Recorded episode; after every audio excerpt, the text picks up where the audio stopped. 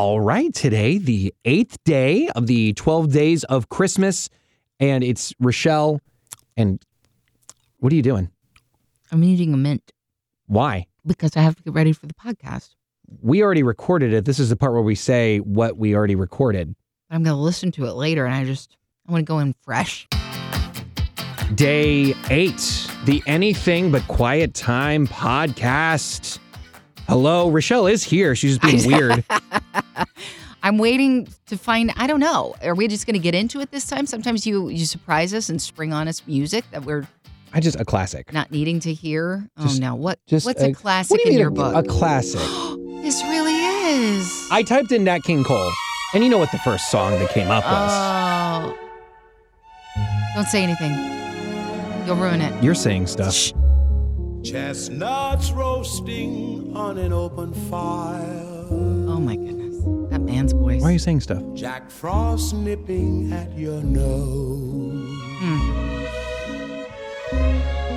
Yuletide carols being sung by choir. And folks dressed up like Eskimos. Oh, my Everybody word. No, I want to say something. This is actually a good. Uh, this is a good so idea good. that we did this song because I've always wondered. Now I know the answer, but chestnuts roasting on a what? Open what? Are you serious? I again, I said I know the answer. Is this a setup for a joke? no, this is not a joke. This is you're about to hear. it. I may ruin the song for you. Actually, um, what is it? What does it say? Chestnuts roasted on an open fire. Does it not sound the way he pronounces it? Mm-mm. Open file. No, Listen. no, no, no. Chestnuts roasting on an open fire. No, It totally does. no. He's got like this incredible. In fact, I was going to point out the fact the way he sings nose and fire, and he kind of opens up the back of the throat. If you've ever sung, If you ever chug syrup, No, if you've ever sung, he like opens those so you get this full, rich, just I don't even even almost flinty sound.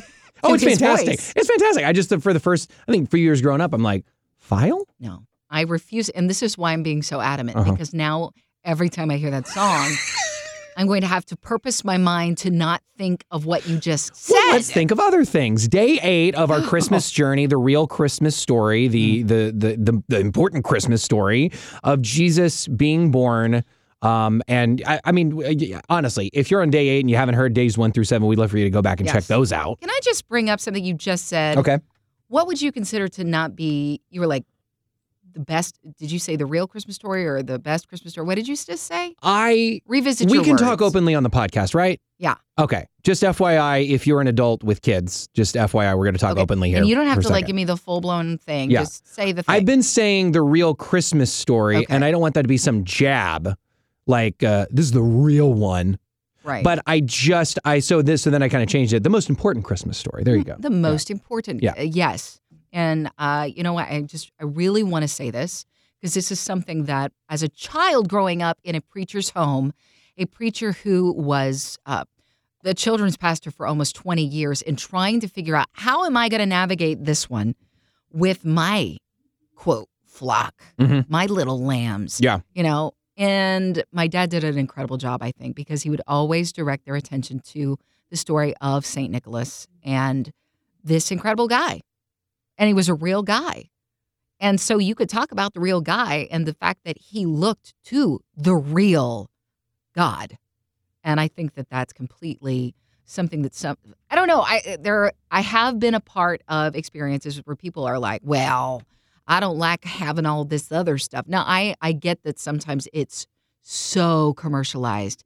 It's difficult to even walk through the holiday season without feeling like you have to get a shovel Yeah. and there's no snow around. Oh, for sure. So I, I understand that, but I always I love the fact that when you find a Santa who directs children's eyeballs to the King of Kings, oh well, We have one. there you go. If you're listening to this podcast the day that it comes out or a couple of days after, uh, Santa, who does that, is going to be on Mhm. our show Mhm. at the end of this next week. And there's honestly the best image, uh, you know, picture says a thousand words. Santa kneeling at the manger. That's always, that's always just, that's always a good, I think that's the perfect balance right there. yeah, it is. Now it's my mom collects those. Oh. Anytime she sees it, she picks up one. Oh yeah, Oh, there's different images or the kneeling Santas. yeah, yeah. yeah. It's it's been done a few times by different artists and. Do you remember the first time that I brought up because I had never seen it and I was like, Rochelle, there is this incredible thing that I have I had I just saw the other day. It was Please a- tell me I didn't look down my nose or be condescending. Oh, you totally did. And I said, it, so it was this, it was this picture of sand, and there was, and there was this quote, and it said, "I was walking with you." Well, what about where there was only one set of footprints? My mm. child, that is where I carried you. And I and I told you this of like, Yes. can you? That is so beautiful. And you go, I was like thirty years old. No, I laugh. This is really, I do remember what happened. Yeah. I laughed because Carter, most of the time, he sets me up with all this sarcasm. That's true. That's true. And I really think he knew the story of foot. The, okay, the poem of footprints is so completely, hugely world renowned. Okay, Apparently, this poem, and I, I really thought that you'd heard it, and I'm so sorry. I, I didn't mean to be. I thought you were joking. So, and, and listen, Yeah. if you're listening right now, you're like, I have no idea what you're talking look about. it up. I do not mean to be sounding condescending at all. And I think that's kind of where we slip. Even when we've been at something for so long, we just assume everybody knows about it. Like that, that involves parenthood or anything else. Like, psh, you kidding? Of course kids cry. How do you not know that kids cry? Yeah. You know, or whatever. And yet, obedience from God teaches us to love others in the midst of where they're at. That was just a, attempted a segue because today is about obedience day number eight. Eight days, then obey.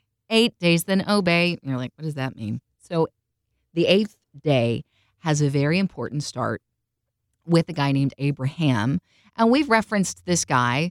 Uh, in fact, Father Abraham is a name that he's been given, or the, the guy who kind of got the whole thing going with the Jewish people. Yeah.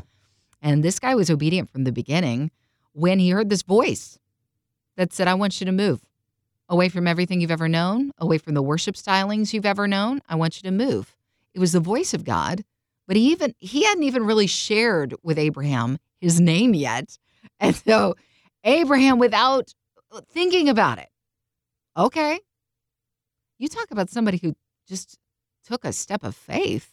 Just recognition that whatever this is, it's bigger than me. It's bigger than me. And I think uh, that's a brilliant way of putting it. It's bigger than me. He was humble to obey, and he did on so many occasions when most of us would have gone, What?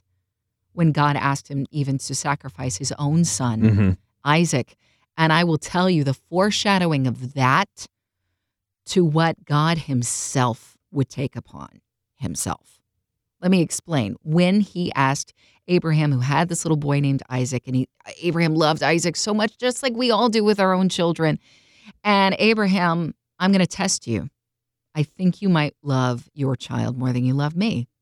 And I want to see if you're dedicated to me.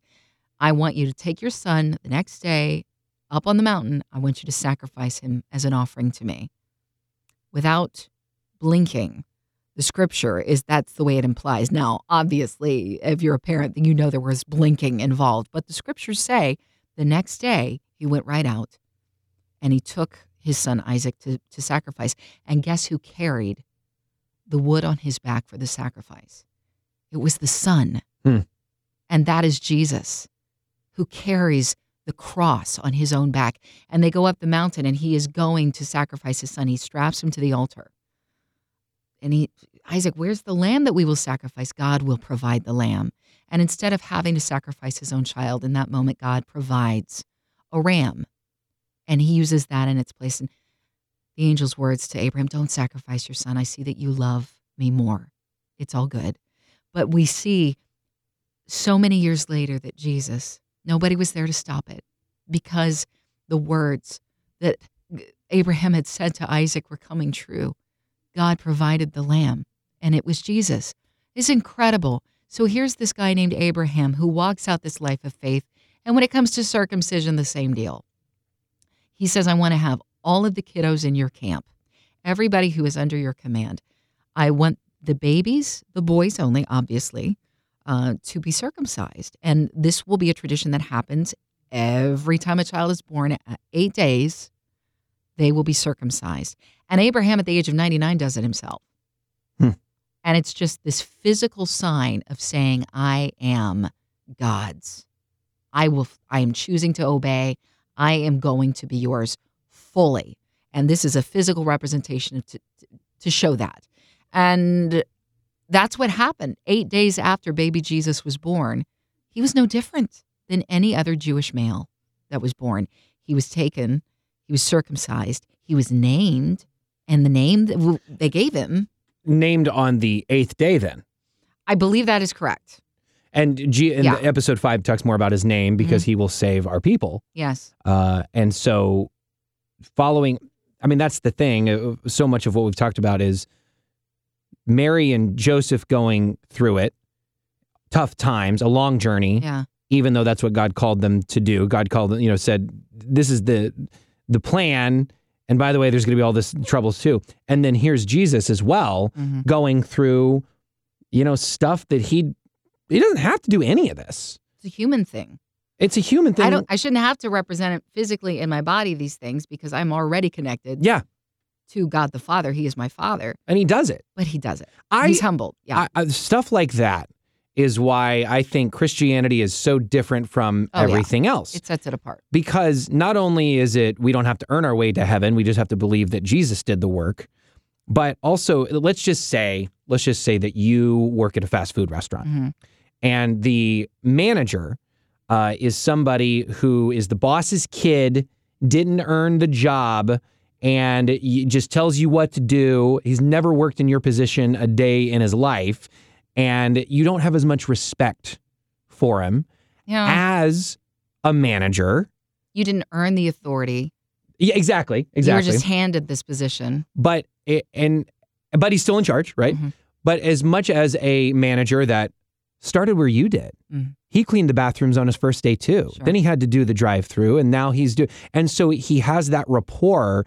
And again, still in charge either way. So God, Jesus, they're still in charge no matter whether Jesus came to this earth or not, because they invented everything. Yeah. Uh, but just the just the gratitude that I have of Mhm. that he didn't have to, Yeah. and he started where we started. That's amazing.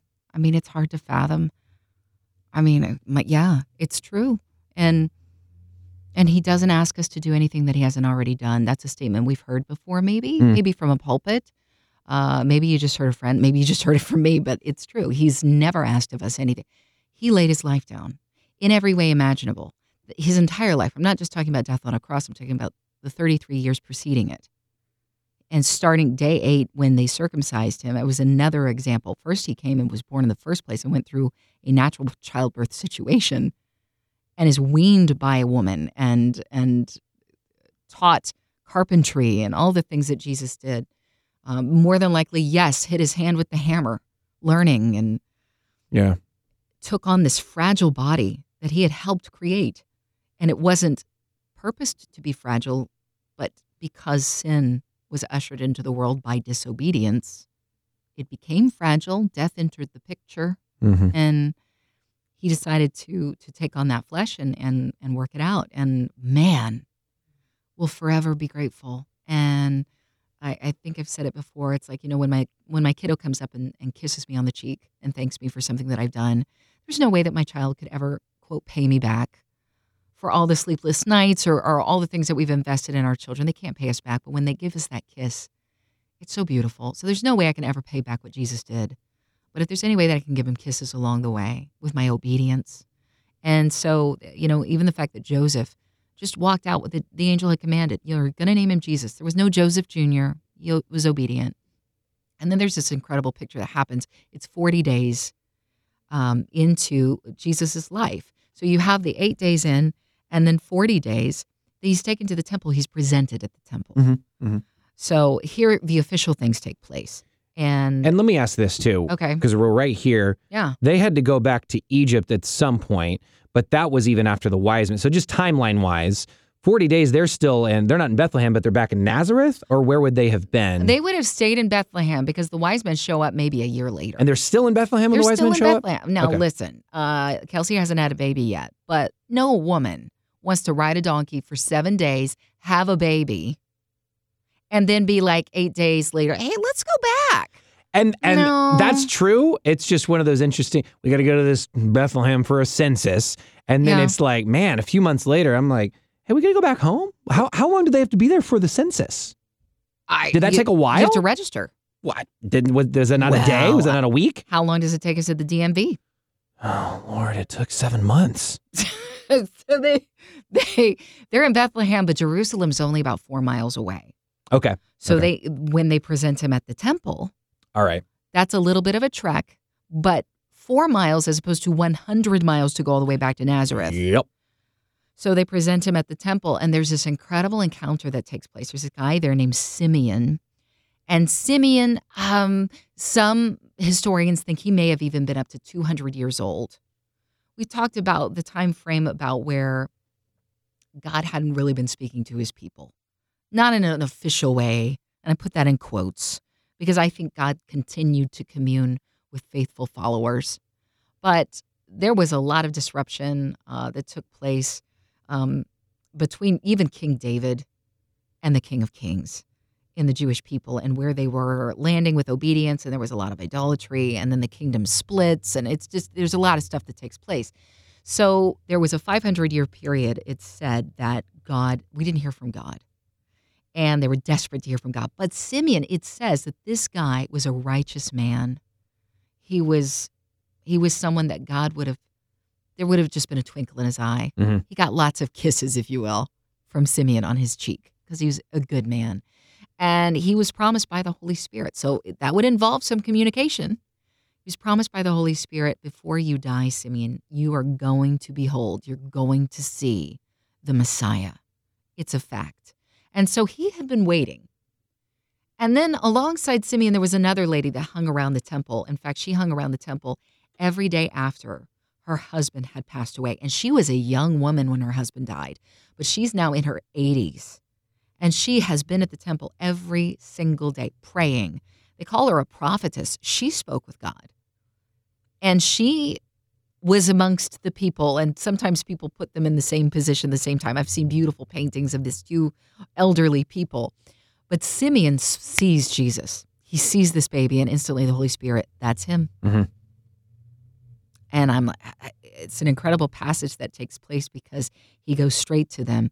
He says these awesome things that just confirms what Joseph and Mary already know, but sometimes you experience doubt. I mean, they just went through a little bit of a, a trip with a brand new baby, 40 days old, you know, and now they're in the temple area. It's a mile. I don't know about how that would look on foot, but anyway, or four miles, excuse me. So they they see this elderly man approach them and say, This is the Messiah. I was promised that I would be able to see him, and here he is.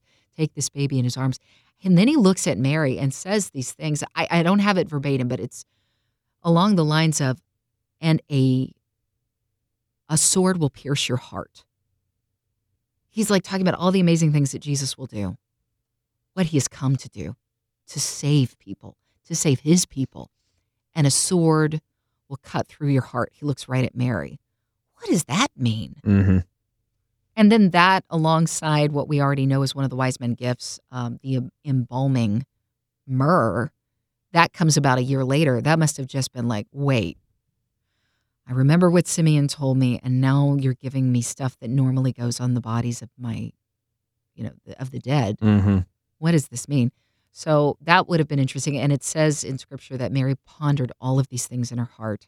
Yeah, You know? there's that, and that's what I was actually going to ask because there, there's, uh, I guess ponders would be a word. Is Mhm. there maybe a translation where it says hid it in her heart, or Yeah, I think really like the human, whatever it was there. I like the human connection Yeah. there. It just really made it so human. Like she, she would be proud, I think, and enamored of all the compliments of you know when somebody brags on your kid. Yeah, this is going to be the kid. Yeah, This and, is the one. but then obviously the last part there, that's Whoa, that, I was that- not there's a lot expecting of that. pondering there. Yeah. but it just is it serves me to the like i cannot expect anything less than what my master jesus has done for me he has only asked me to pick up my own cross and to follow him we know what happens when we pick up a cross in the scenario of the crucifixion it is not pleasant Mhm. there are going to be unpleasantries certainly along the way in this life and so with the joy of having the messiah in her arms somehow it will be painful for her and then this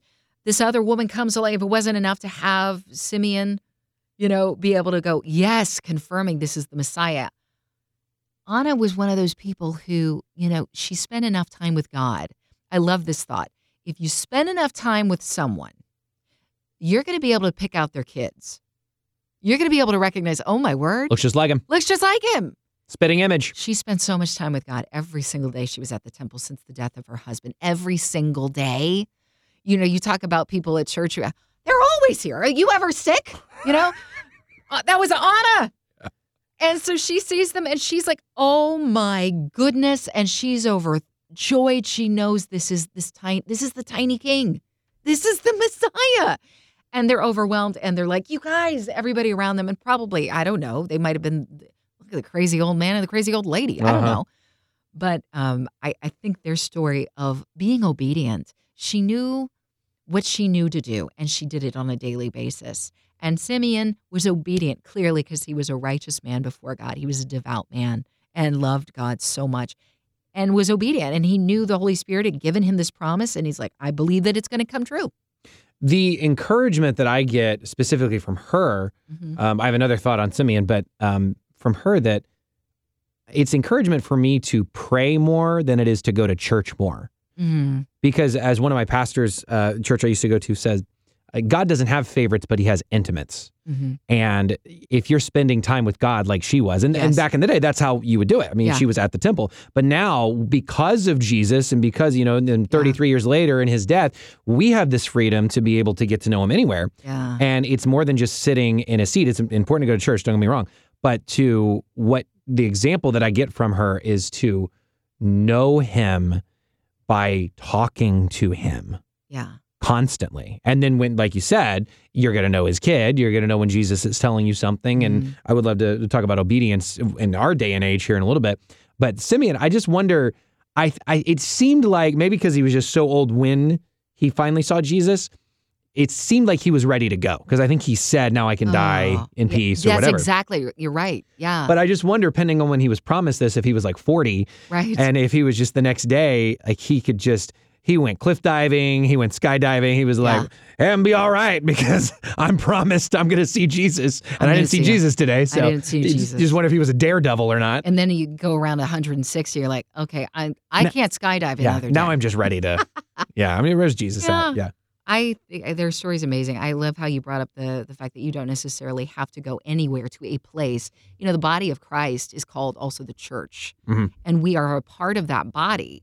And that's that's what's amazing about it. You know, we call it uh, we call it the church. It has become known, I think, as a synonymous word with with building. Uh, you know, it, it's not a and, structure. and pastors will tell you the church Yeah. is not the building. No, but it is a place where the church can meet. The Yeah. building is the place where the church can meet. Yeah. And that, you know, back in those times, we know that a lot of the people were illiterate. So there was only a select few that were going to be able to learn from Hmm. the sacred texts and know and understand. And so here I have access to all of it. Isn't it amazing when I, I find myself taking things for granted on so many levels and to so many different things? I'm not just even talking about, you know, learning about Jesus, but just anything. You know, I have air conditioning. I have clean water. All of these things we take for granted and you lose a little bit of the gratitude. You I hear these incredible stories about missionaries who go into these third world countries. They're so thirsty for scripture. They don't have it. And they've even been told by the people there, I pray for those back in the United States. Why do you pray for us? You're so destitute here.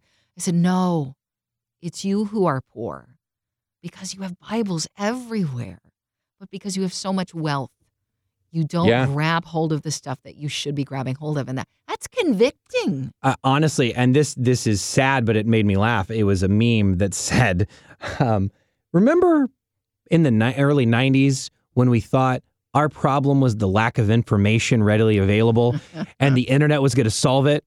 Well, that wasn't it." yeah.